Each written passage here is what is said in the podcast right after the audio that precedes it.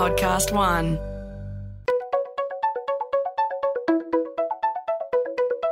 Hi, this is Paul McIntyre. Welcome to the MI3 audio edition. I've been a business journalist for 25 years covering the marketing, media, agency, and tech sectors. In this series, we talk to industry leaders about the global and local developments that you need to be across this week. This audio edition is created in conjunction with partners as part of our Market Voice series. Welcome to this MI3 audio edition. We are seeing all sorts of things happen in the market as a result of this COVID 19 crisis. Some are experiencing a boom through the global pandemic, some are just holding on, whilst most are probably in complete shutdown. So, with us today to explore what's happening now and next across the marketing, media, and tech industries is Suncorp's Executive General Manager, Brand and Marketing, Mim Haysom. ADMA's CEO and board director at Kathmandu and Rip Curl, Andrea Martins, and Mark Ritson, the former marketing professor and marketing commentator, who will no doubt have some cracking insights. So, welcome to you all today on this remote podcast. A bit unusual for us uh, being outside the studio, but this is the sign of the times. Uh, welcome all. First to you, Mim Haysom. We had Telstra's CMO, Jeremy Nicolas, on the podcast last week.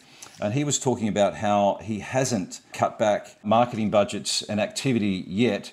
Suncorp is, uh, I think, in a similar position. You got a lot going on, not a lot of cuts yet, but there's been a huge shift in the type of work you're doing. You've also had some really disruptive strategies come around sponsorship and sports. You were a sponsor of the AFL and netball. Tell us your priorities and what's shifted for Suncorp's marketing team in the past two weeks. Yeah, well, I think um, in terms of timing, we started really taking a good look at shifting marketing priorities probably two, two and a half weeks ago when it became really clear that a lot of the workforce was going to have to start working from home and a lot of events were potentially going to start being cancelled. And you called out there, Paul, we have a lot of great sponsorship partnerships with Netball Australia, AFL, just to name a couple. And it became really clear that a lot of those events weren't going to be able to go ahead and therefore wouldn't be broadcast.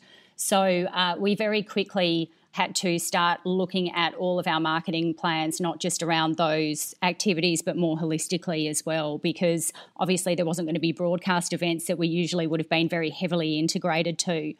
So I kind of took an approach, as you said, we haven't cut our marketing budgets and we have no intention of doing that. I think in this environment, it's more important than ever for brands to have a really strong presence and to ensure that they maintain their brand equity so that when we all do come out of this situation, we're in a really strong position to, to move forward with the brands and with the and with the business. So we're really making sure, uh, you know, I sort of talked to the team about three key themes that we need to focus on. One is being visible and making sure that we continue to have a really strong brand presence. The second is about being relevant. So, uh, working in an essential services, so to speak, with banking and, and insurance, we need to make sure that we are talking to our customers about the information that they want to know right now and that, that we're being very, very relevant in terms of the comms and the marketing that we're putting out there. And the third theme I talk to is one of optimization, and that does come through in the media plans that we have. So, you know, we're all seeing shifts in the consumption of different media channels. We're seeing an increase in um, BVOD, streaming, TV. Um, obviously, there's no cinema happening at all anymore. Um, the out of home landscape has shifted given people aren't driving as much into work, etc., and same with radio. So the optimization piece has really been around um, making sure that we're continuing to achieve our reach and frequency, if you want to call it that, targets, but doing so through the channels that are most relevant and right for us at the moment because the world's changed really significantly in the space of two weeks. Um, so, to help achieve all of those changes in the way that we've been looking at how we reflight all of our marketing plans, um, auditing all of the messages. And, you know, when you think about Suncorp Group, we oversee the bank, um, but also nine insurance brands. So it's an incredibly huge volume of work and big programs of work. And we've literally had to do an audit on every campaign that we're taking out to market, whether it's above the line or in our direct channels, um, to make sure that the, the content feels relevant, to make sure that the offers feel relevant for this point in time, and that we're also talking to the current environment. So we've kind of broken our team up into three squads. Um, one squad is focused on what is the reassurance messaging, um, how are we changing some of our brand comms to talk more to reassurance, and to also talk to some of the financial support packages that we've put in place. Um, the second team looks at BAU. What's the BAU work? Is it still relevant? Do we need to tweak any of the offers, etc.? And then the third team is looking at proactive ideas given this environment what what are the things that our brands can do and what role can they play that we hadn't planned for in this environment that's going to keep us relevant and and right for our customers at this point in time? Look it's it's i'm not sure where to start. There's a, there's a lot there mim. Uh, just if we walk back for a moment the decision not to cut was that a difficult conversation to have with your C suite, with the executive team, or were they there from the get go? There from the get go. But I would say that is a result of the work that we've been doing over the last 18 months, two years. You know, when I came into the role in Suncorp, I was really keen um, to shift the dynamic So marketing wasn't seen as a cost center, but was seen as a revenue and growth driver. And as part of that, it was also educating the board and the C suite that brand equity is, and top of funnel, if you want to call it that, is just as important as the acquisition and the sales numbers that they're looking at. You, you don't get one without the other. And so I think having done a really solid education piece over the last 18 to 24 months in that space, the automatic response in a, in a situation like this was not to go straight to marketing to save costs. Um, and so I think that all of that work that's been done held us in really good stead because I think our board and our leadership team really understand the importance of brands and the importance of having the right kind of spend to support the required activities. So, when you talk about brand now, and we talked earlier about sort of performance and lower funnel activity, you, there's a, quite a significant shift of the weighting that you're putting behind brand versus sort of customer acquisition. But brand versus lower funnel performance marketing, what's going on there? And eh, there's still a role for both, is there, for Suncorp? Yeah, look, we have shifted the weighting and we've shifted the weighting more to brand messaging, an, an, even higher percentage than we already had to brand messaging versus acquisition. Having said that, we do still have acquisition messaging in market because people still do need insurance. What we are looking at is what are the offers that we're putting into market and do they feel relevant now? You know, I think a month ago, there were some double up and saves, for example, that we might not put into market now the focus on roadside assistance, free roadside assistance product. Like we're having a look at that at the moment, questioning is that relevant when people aren't driving as much.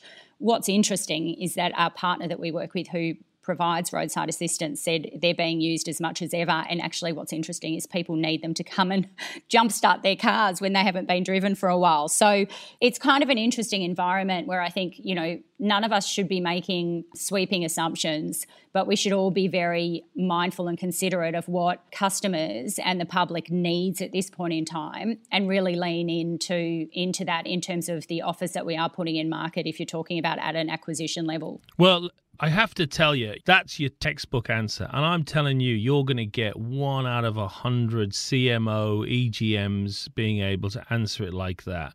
And I'll tell you why. First, most of them aren't at the same level as Mim. Second, even if they are, they're not going to be able to sell it to the board. And third, even if they can sell it to the board, getting the money to maintain a marketing budget during this kind of pre recession and into a recession is the ultimate test of brand building. And the reason I say that, and it's not it's not hyperbole, I can show you right now, if you wanted, 40 really good peer reviewed studies from properly big samples B2C, B2B, insurance, consumer goods, you name your industry, we've got the data that will prove, and I don't use that word lightly either, that will prove that not only should you maintain brand spend during a recession, if you possibly can, you actually want to up your investment in it proportionately, as Mim says, versus performance marketing, and even in real terms, because the classic lesson, and we've known this for a hundred years, again, no exaggeration, is although a recession is an incredibly difficult time for a company and a marketing team, it is a massive, massive opportunity to build brand and also gain a huge marketing advantage. And cutting a very long story very short, it comes down to the fact that most of your competitors will either go out of business or will lose their nerve and cut back their marketing spend. And as a result, your relative spend and your relative predominance in the market means that when inevitably the recession ends, you come out of it with 20 to 30 points worth of increased growth versus the category. And again, 100 case studies to show you that. We all know it if you're properly trained. But being able to do what Mim's just done, which is gone basically, I know it, I've convinced the board we're doing it, means that you would look at her brands as being in a rare position where they'll they'll strengthen as a result of the COVID nineteen crisis. Good points, Mark. And, and Mim, I guess we have this conceptual notion of spending on brand. And for those that haven't seen Suncorp's work, what does brand look like in this current environment? What is the work? What is the tone? What is the messaging? What is brand in this crazy phase? For us, it's slightly different across, you know, each of the brands. They're, they're all built slightly differently. But for me, brand is where we're talking to the DNA of the brand, connecting and engaging with customers in ways that are relevant for them as opposed to trying to sell them something. So if I think about, I'll use Suncorp as an example out of the portfolio. Um, it was only at the beginning of March that we launched a new campaign, which was called the Suncorp Spirit. And the idea behind the campaign was to bring to life real customer and staff stories where Suncorp people have gone above and beyond to create a great outcome for customers. And that campaign's only been in market for, you know, not even a month yet.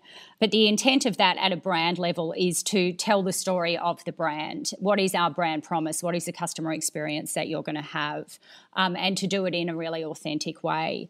And I think, you know, for, for, us, when I think about that brand campaign, that brand campaign is still incredibly relevant at this point in time because people want to know that they're with a banker or an insurance company that they can trust who's actually going to stand behind them when the going gets tough. So I think that still stands you know it's it's holding its own so to speak as a brand campaign in this environment. But what we are looking at doing is supplementing that and tweaking it to talk to the current environment and what we're doing more specifically in this environment to support customers. So it's not so much selling a product it's talking to what we do as an organization and as a company and as a brand. I think another good example with suncorp when i talk to kind of brand activity is a lot of the work that we do do with our sponsorships and partnerships. So Netball Australia is a, a, really great example where we've moved fast with them. Um, obviously, the games aren't going ahead, therefore, we haven't got um, a whole lot of broadcast activity, but also content that we would normally have. And we've built a great program around that partnership and sponsorship called Team Girls, which is all around keeping girls in sport and giving them skills to be confident, resilience, and stay and participate in sport. Now, with netball, without the um, the grassroots activity happening without the local games, without the big Suncorp Super Netball games going ahead, we've looked at how we can shift to an online environment and still give our customers and our team girls advocates that kind of access and activity to what they've always loved in that program. So Netball Australia has partnered with NetFit We've become sponsor of that partnership, dual partnership, and NetFit is going to be delivering online programs, particularly school holiday programs, fitness programs, great tools for, for girls to stay connected with their teams and to still keep up their netball skills and all the things that they love about netball. So for me, that's brand activity and that's a great brand play. You know, we really believe in building resilience and confidence in young girls. We believe in the netball partnership and keeping girls in sport. And so that activity, while it's shifted, again, a great example where we haven't stopped it. We've just shifted it and changed the way that we're doing it. So for me, that's brand activity. Um, and I think brands have a real opportunity in this environment to be really relevant. And you know, content is is a really interesting space because I think right now we're all focused on getting relevant information that's quite dry to our customers. You know how do you apply for financial relief if you need it etc because that's top of mind right now. So many people have been impacted in a short period of time but i think the chances are we're all going to be in this situation for quite some time and in a couple of weeks we're all going to be looking for things to entertain us and looking for things to engage with so when i think about you know our Shannons customer base incredibly loyal we're working really hard to get great um, motoring content out there. All of our motorsport partnerships, broadcast partnerships, they're not happening either. So we've shifted gear again to say, what is the great content that we've got, that we've had historically, that we can resurface? What are the things that we can do um, without having to shoot TV commercials per se, but play in that content space and bring really interesting and engaging and fresh content to people who are going to be looking for things to give them a bit of relief from this um, because I think we're all starting to get overwhelmed by the volume of the news stories, the numbers that are getting thrown at us every day. So I think brands need to be there to give, you know, the very straight information customers are looking for, particularly from a banking and insurance perspective. But we also have an opportunity to be there to entertain and connect with our customers when they're bored out of their brains in their living yeah. room. Before I go back to Andrea and Mark, I just I have to ask you this one. You talked about your sporting sponsorships. What the hell do you do with the AFL? Yeah, so I, look that that's an interesting one, and we're still working through that with the AFL. But from a media perspective, we know we won't have the broadcast spots, so we're working through how we replan media to still be on TV in the right um, channels and right environments for the brand. So we're kind of shifting the TV spend from an uh, an in sport program integration to kind of I, the way I would call it old school spots and dots.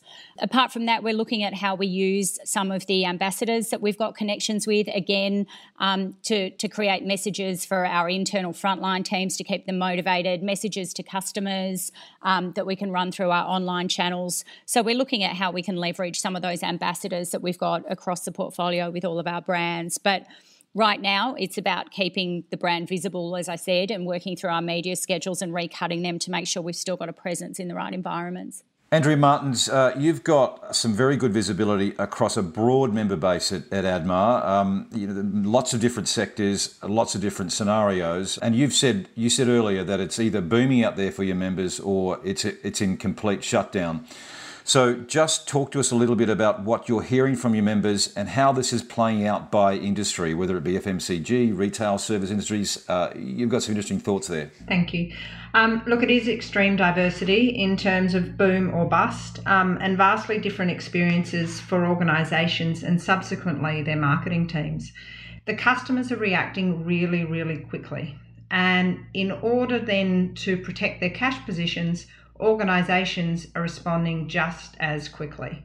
So they're eliminating all the capex, but also then the variable costs wherever they can, which is where the marketing costs and the staff headcount falls into it. So from a marketing perspective, um, they're going completely dark, and staff. It's really having to let teams go where basically all that is left is what is required to leave the lights on. And we all know how hard it is to attract and retain incredible staff. Um, to have to let these go and having the conversations with some of the CMOs that have had to let you know 50 60 70 people go um, who are themselves now also looking out for contract work and temp roles is is really heartbreaking that's on one side. Um, what we're seeing on the other side, however, is other industries, um, be it around alcohol, fitness, health, food, um, where we're seeing either whole organisations or industries thrive, or else otherwise departments within organisations thrive. The themes that I'm hearing there, they're also redirecting the resources. So, people and marketing to where the businesses are thriving and driving those as hard as they possibly can. Because ultimately, we don't know how long this is going to last right? So, it, to some extent, they are very much looking to make sure that they can leverage the commercial opportunity. But that is producing a, a dilemma that there's been. I've been in a number of meetings in the last week where this has come about, where it's a conversation of we want to help our customers, we need to keep bringing sales in and keep cash coming in the door so we can keep the businesses afloat and people are um, employed. But how do we go about doing that and not come across as too commercial. And um, and finding that balance and uh, referencing back to what Mim talked about is around the tonality and being there in the right place is is key. So, you know, we, I think we've heard some great examples um, around you know going to market where They need to be sensitive to the circumstances that we're in, right? If we think of um, if we think of the Telstra pieces, we think around they've gone through checking every single piece of campaign to make sure that it's actually empathetic and it's not tone deaf. Um, they're also you know, if we have a look at some of the great examples around celebrating where they can give back to the community um, as opposed to um, individual success. So if we think of, for instance, Coles and Woolworths, two of our key key retailers, when they had to fill um, 20,000 roles, what did they do? They reached out to the um, to the industries that were impacted. At the same time, I was on a call earlier this week and they talked around, both have talked about the management teams are actually getting in and supporting within their organisation the employees at the front face who they know are having a really tough time of it. They're in there stra- stacking the shelves every single day. At the same time, they're investing in their people. So the choices that they're making externally as well as internally um, are, are sensitive to the to the environment that we're playing in. So one of the things, Andrea, that you're talking to your member base about is three big themes they need to be pursuing and focusing on. What are those? Yeah, so from our perspective, if there was ever a time that we needed to see our marketers innovate, think differently, not only about their comms, but their products, their teams, and how they're going to engage their customers, it's now. So, listening, so really getting under the skin of their customers to understand them. It's not about the research and data they had last month or eh, definitely not last year, but speaking directly to them and understanding what are their customers' pressure points and how, as an organisation, they can relieve them but also where are the opportunities, what they need right now, so that they can try and realign their mix to deliver against that. If we think of, look at the Uber brand, where you've got one part of the business, evidently with um, the Eats business doing exceptionally well. Because they're solving customers' problems. Families still want to go out, they still want to get takeaway, they can't get it themselves. Um, and on the other side, we've got restaurants who are really struggling and then drivers who need to be employed. By divest putting all of their energy and effort towards the eats piece, um, part of their business, they're actually able to capitalise on that. The second piece is around collaborate. Nobody's got all the answers, and it really is an opportunity to collaborate across industries and also then across from an agency side, a brand side, and a partner side. I was a at a client council meeting on uh, earlier last week with Facebook, which was across CMOs from various industries talking about how to manage, motivate, and care for their teams during these times. There were some really valuable insights around organisations demonstrating overt support for their employees and teams at a time where extreme uncertainty and stress there were learnings from industries and organisations that we all gleaned from each other, and it opened up conversations around brands and, and further discussions post, which I think we need to see more of from an industry perspective um, as we go go through this. And then third one is around um, leaning in, leaning in. Brands stepping up to help flatten the curve and help solve the problems from a broader community perspective. So this is thinking around the community, the people, and the marketers, but thinking beyond the comms, thinking again on the product, the distribution channels. Organisations, many are facilitating working from home that's working. That's fantastic. For some, it's been a real struggle. Um, and for some, even if I look within our own organisations, they've never worked, many functions have never worked from home. Um, organisations supporting that is key but then also looking at where are there are opportunities as manufacturers to deploy redeploy the resources that they've got to produce products that we desperately need. And not in some tokenism fashion but if we've seen some of the work that's been done with hand sanitizers that are now being provided LVMH and I know Mark we've had that discussion earlier in the week. Look at what Dyson have done with re- re-engineering their R&D and products to be able to produce the much needed ventilators. Those types of um, areas where brands can have a true impact. That'll be what's remembered as well post this, because the end of the day, there will be a post this. We are this. Yep, we're going to be stuck inside for three months at least. but we do need to prepare ourselves for businesses to thrive post COVID. And, uh, and working together is is critical to enabling that. Mark Ritson. You know, it's an interesting question, Paul. I, I really think um, this is an unprecedented period. The cliches are true. But I also think we can all lose our heads here and ignore what history, what research, and even what science has taught us about marketing. We, we've been through many recessions before. This is a different kind of recession, but it's still a recession. That means we can't predict how long it lasts. But again, we know that if you invest or even maintain your budget uh, while others drop theirs, you will come out much stronger. I also think there's a huge danger here that when we come out of this, and as Andrea says, we will eventually come out of it, most marketers, or many marketers, who frankly are in love with the pornography of change and obsessed with new, bright, fluffy feelings, are going to believe that once the crisis ends, that consumers are going to suddenly be flinging open the curtains and having a lovely day and a new start and a big breath of fresh air. So there's a real danger, and I don't you know I've no idea when this flattens, but when it does flatten, we're going to go into a big recession. So the last thing people want is uh, you know a sudden move towards everyone having bright sunny mornings. So I think we have to be very careful. I'm already seeing articles left, right, and centre from people who, frankly, should really stay quiet, talking about how everything has changed. The consumer has changed. The media will change. Uh, the nature of brands will change. And none of that is true. Not an ounce of it is true. It will take a year or more for things to stabilize, and the consumers and the brands and the way that marketing is done will return to how it was before and we'll get a lot of people losing their jobs. The smart ones will stay focused on the recurring lessons of marketing and they will prosper despite the tough times ahead. You look at what's just happened, right? We've had every useless CEO in the country sending out the same pathetic email. I feel your pain. We're in this together.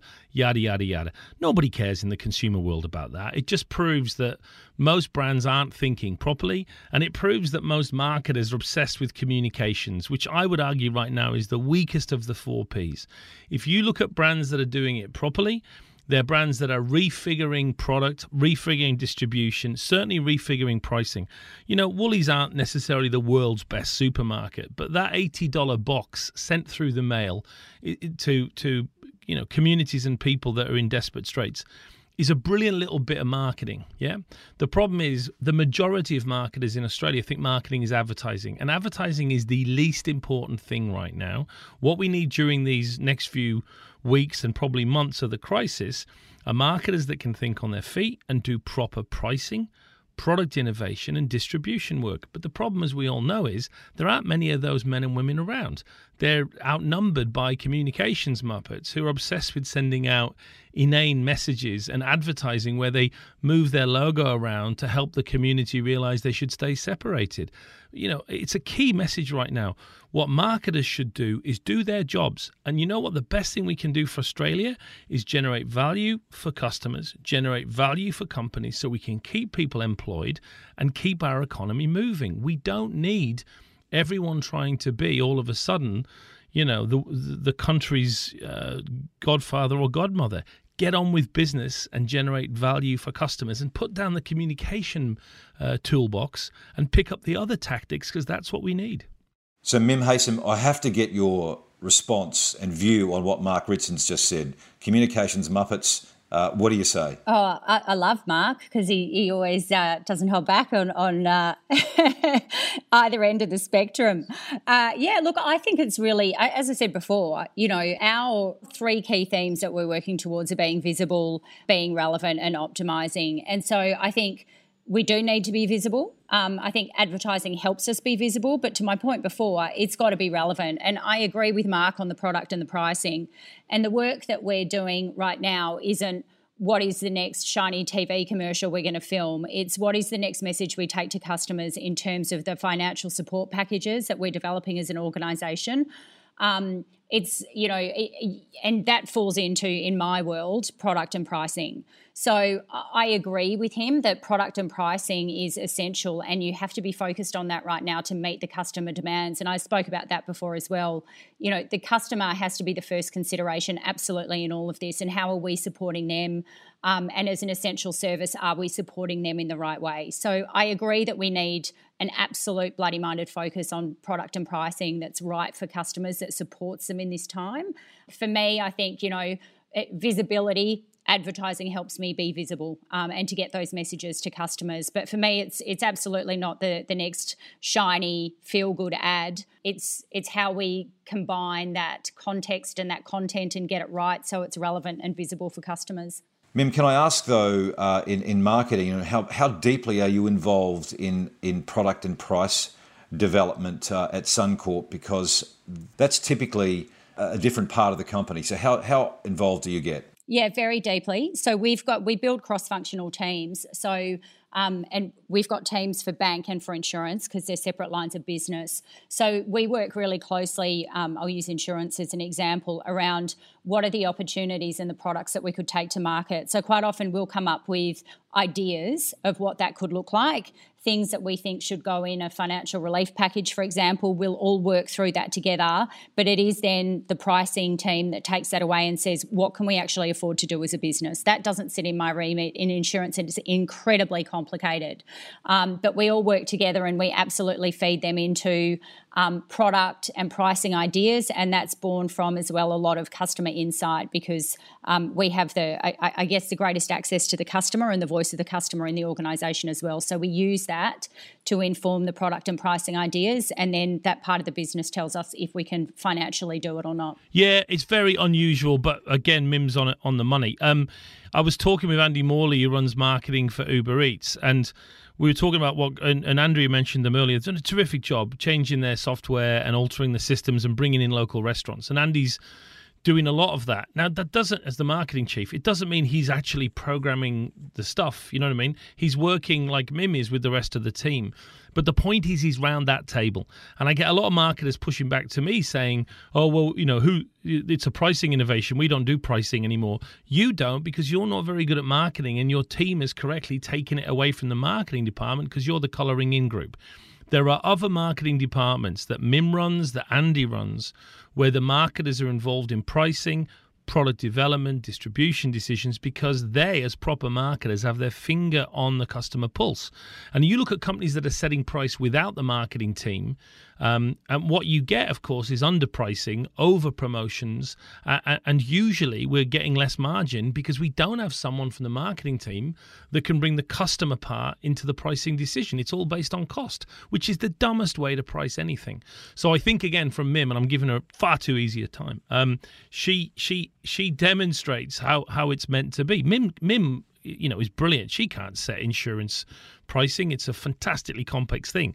But her and her team are sat around a table feeding in what it should look like. And that's what we want from proper marketers, particularly in this crisis where we do have to reformulate. You know, we're going to have to review pricing. We have to change our products.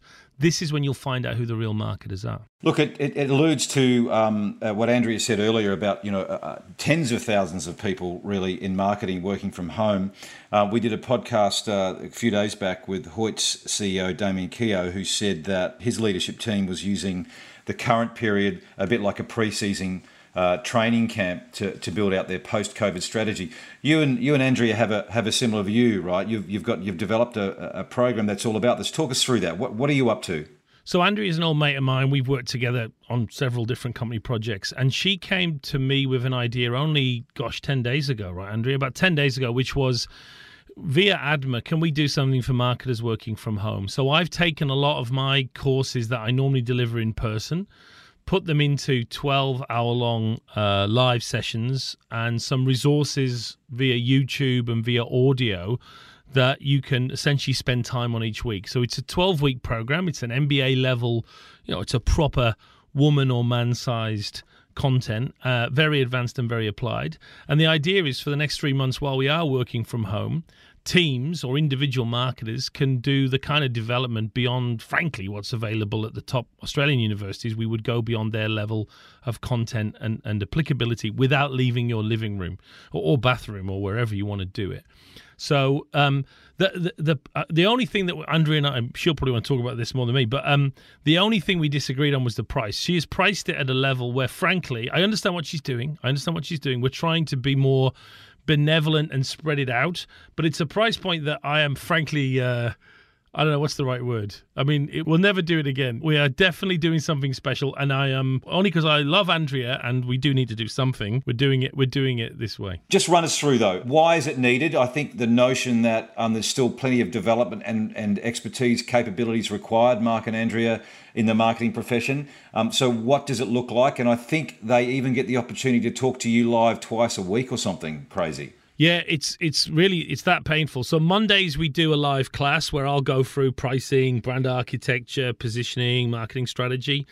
Um, uh, leave a few resources that are not you know boring just boring readings but actually videos and other material podcasts then come back on the thursday and we do an hour's live q&a and discussion and we're trying i mean as andrea pointed out we, we want to build a somewhat of a community for people who are very separated at the moment across the 12 weeks but we can get value out of this. You know what I mean? It's 50% of Australian marketers marketers have no formal training in marketing, and I'm a very strange person in the sense that I actually believe that if we provided them with good training, they would get better at their jobs. Imagine that. So the goal is not just to offer something to keep people entertained, but also to to give someone you know a world class training in marketing while they're sat at home with kids and partners and other work jobs to do, but keep developing them. And I'll tell you why it's so important. I, I personally believe there's no strategy going to get done between. Um, there's no strategic uh, execution we can do until January 2021. Whatever happens now, we're in tactical reactive land. It's just the way that it is. So I think one of the few advantages of this strange period is God has given us a timeout. Most of the marketers I've worked with have never had a strategic day in their lives. They think they have, but they've just been working on tactics. So the chance to take time out, have a bit of big thinking, and then apply it back to their companies and brands is one of the few things we can do, I think, to help Australian companies get ready for a recessionary but nonetheless improved environment that I believe will kick off in January 2021. So, what I'm trying to do um, for ADMA is essentially give people the higher level strategic skills so they can then get a proper plan together for what will happen and hopefully what will improve as we go through next year. I want to get to Andrew in a second about how cheap uh, Mark Ritson is. I can't wait for that number. But the, the, the initial thing, though, Mark, and I'm looking at some of your themes, your subject uh, matter in this course market orientation, market research, segmentation, strategy, targeting, etc.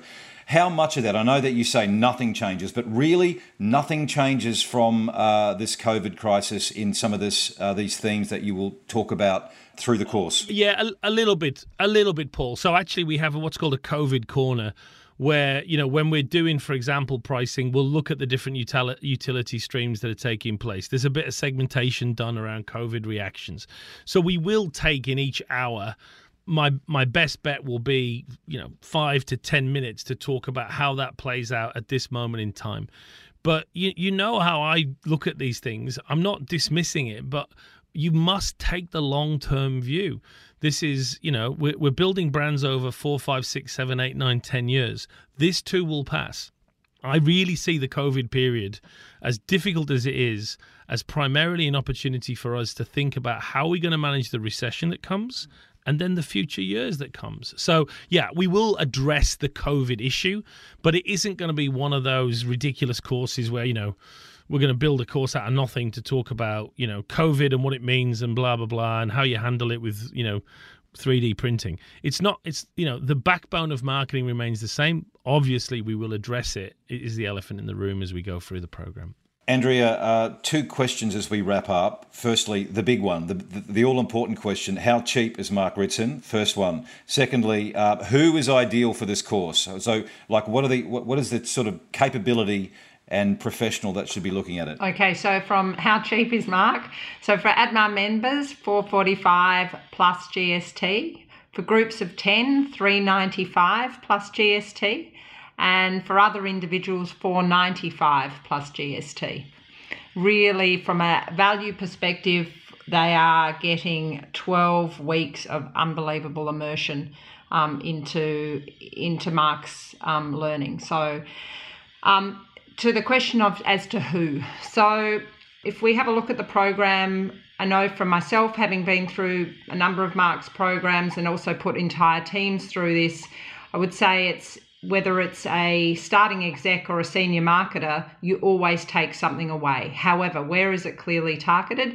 Your marketing managers up, and um, also your digital marketers who may not have had the opportunity to do the real strategic fundamentals, often having gone into the role through the digital channel rather than through the fundamentals of marketing and all those strategic principles which ultimately should determine every decision they make. So, marketing managers up and digital marketers. So, Mim, I've got to ask you: this does does this this whole thing sound like a, a Mark Ritson value? Oh my god, I What's was just thinking it sounds this? outrageous. I can't believe you could get all of that value for that price. You need to have a conversation with the price pricing department, Mark. You're Mark. not helping me. You're not helping me through this. That's not that's not constructive feedback.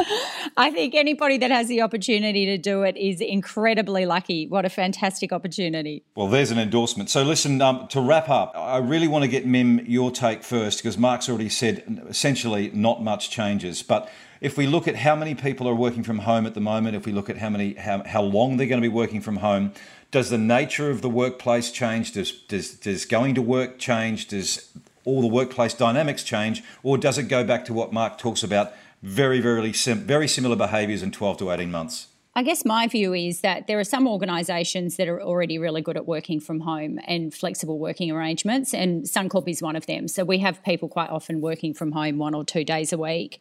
In some industries and some organisations, that's not the case. And I think, you know, there's been a bit of a perception that, you know, if you're working from home, you, you're kind of taking it easy and are you really working and all of those things. And I think some of those kind of old school approaches and myths will probably get debunked um, in this time. Um, but what I'm seeing is that people are really missing the human interaction, the social interaction, the interaction with their teams. Um, and so I think, you know, people are still going to those people that work in, you know, all sorts of different environments, I guess, but that traditionally come from an office space where they work with co workers physically. I think people are still going to crave that. Not everybody is built that way, of course. I think it'll be interesting. I do agree. I think things will go back to normal per se, but I think there'll be some nuances to that. I think there will be some new ways of working that we will learn and embrace and keep going with that'll drive effectiveness and efficiency.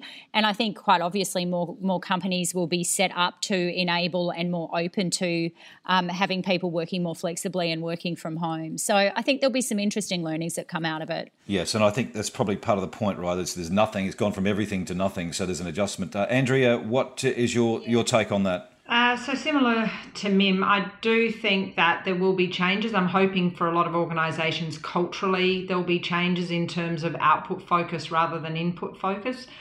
I think the additional stress that we're seeing with people having kids at home at the moment and homeschooling, and uh, that is a stress that obviously in the future they'll be going back to school, and so hopefully that is a short lived uh, piece. But I do think it's teaching more empathy. So when you've got, you know, a, a, senior marketer with three kids in the background having a call with the leadership team, and all of a sudden people get to see into what their lives are currently like, you start to you you do start to see that there are more questions being asked around how people cope, and um, so I think there is more. That There will be hopefully going forward a little more empathy on what people need to make their life work. Um, that's what I'm hoping for. I'm hopeful for that. Well, Mark, you've already said it, but any final thoughts on that? And broader consumer behaviour change too. I mean, nothing. You're pretty adamant. Nothing really will shift. I mean, things shift all the time, right? So I'm not saying that we we wake up in 2021 and, and this consumer behavior is identical. My point is we're going to overstate it by about 900%. And Mac, I'd like to bet right now, well, I'd like you to pay me, okay? Because I'm, I'm obviously not making money from ADMA this year. What I'd like you to do is every time between now and Christmas, someone writes an article about how the consumer or brands or advertising or media are going to change as a result of the coronavirus crisis, you have to send me a dollar, okay? And I'll bet you I can take you out for dinner on it at Christmas and buy the smokes. yes, okay. So, Mark, when, when does this all happen? When does this course take off? It kicks off on Monday, April 20th, uh, two sessions a week, and again, 100% online. Do it from anywhere. Thank you all. Um, I, I, I, have to say, uh, Mark Ritson, I'm probably in your in the funnel. I'm at the consideration pit. I'm going, oh, this is sounding all right. This this thing that whatever you've come up with. So you've got me at consideration. I'll uh, I'll have a see how further I get down the funnel. But it sounds intriguing and productive. Mim Haysom, great observations from you. Thank you, Andrea Martins and Mark Ritson. Stay safe, and uh, we will loop round in coming months. Thank you. MI3 Audio Edition was presented by Paul McIntyre, that's moi, in collaboration with Podcast One Australia. Producer Nick Slater, music by Matt Dwyer. For more episodes, go to podcast1.com.au or search MI3 Audio Edition on Apple Podcasts and hit the subscribe button.